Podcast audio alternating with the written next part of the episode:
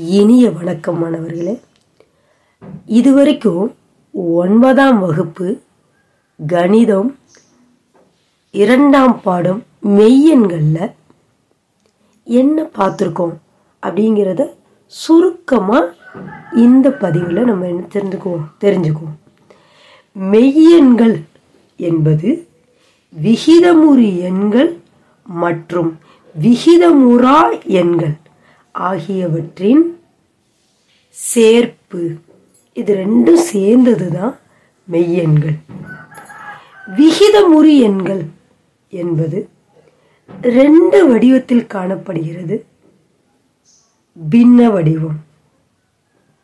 B by Q என்ற வடிவில் அமைந்த எண்களாகவும் தசம எண்களாகவும் காணப்படுகிறது. தசம வடிவில் இரண்டு விதமாக அமைகிறது. முடிவுறு தசம வடிவம்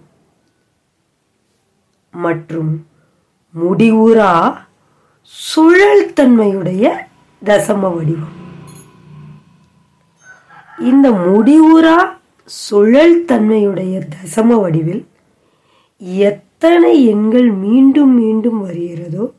அதனை கால முறைமை என்று கூறுகிறோம். ஓர் எண்ணை எவ்வாறு எண் கோட்டில் குறிப்பது உருப்பெருக்க முறையை பயன்படுத்தி அப்படிங்கிறத பார்த்தோம்.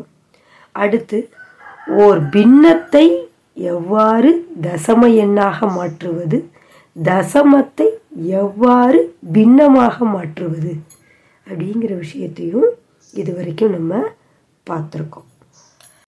விகிதமுறா எண்கள் என்பது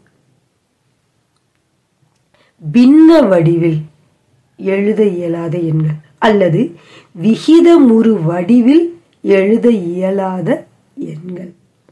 முறா எண்கள் எவ்வாறு இருக்கும்? ஒன்று தசம வடிவம் அதாவது முடிவுறா சுழல் தன்மை அற்ற தசம வடிவம் மற்றும் மூல வடிவம்.